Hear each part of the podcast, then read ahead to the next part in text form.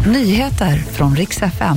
Det finns inget att förhandla om, det säger vår statsminister idag som svar till Ungern. Och så ska det handla om en popgrupp som återförenas efter 18 år. Vi ska börja med att tre personer har dödats, däribland ett litet barn. Och det här är den tyska staden Montabaur, det rapporterar tyska Bild. Polisen larmades tidigt i morse. En man ska ha löpt fullständigt amok och på platsen hittades tre döda personer och en svårt skadad man. Och Det tros också vara gärningsmannen som har skadat sig själv. Samtliga inblandade ska tillhöra samma familj. Det finns ingenting att förhandla om. Det här är Ulf Kristerssons svar idag till Viktor Orban. Och Då handlar det förstås om NATO. Och Sista pusselbiten för Sverige det är ju att få ett ja från Ungern. Viktor Orban han har bjudit ner Ulf Kristersson till Ungern för ett möte. Men statsministern har svarat att visst finns det mycket att prata om, men det finns inget utrymme för förhandling när det gäller Sveriges NATO-medlemskap. Där är vi färdiga. Så om inte annat kommer de i alla fall att ses på nästa EU-toppmöte och det hålls i början av februari.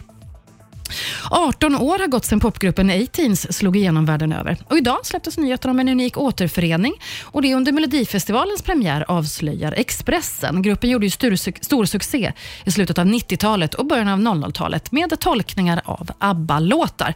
Gruppen splittrades 2026, men nu är det dags för comeback och de ska alltså inte tävla i år, utan dyker upp som en mellanakt i den första deltävlingen i Malmö. Och Det var nyheterna. Jag heter Maria Granström.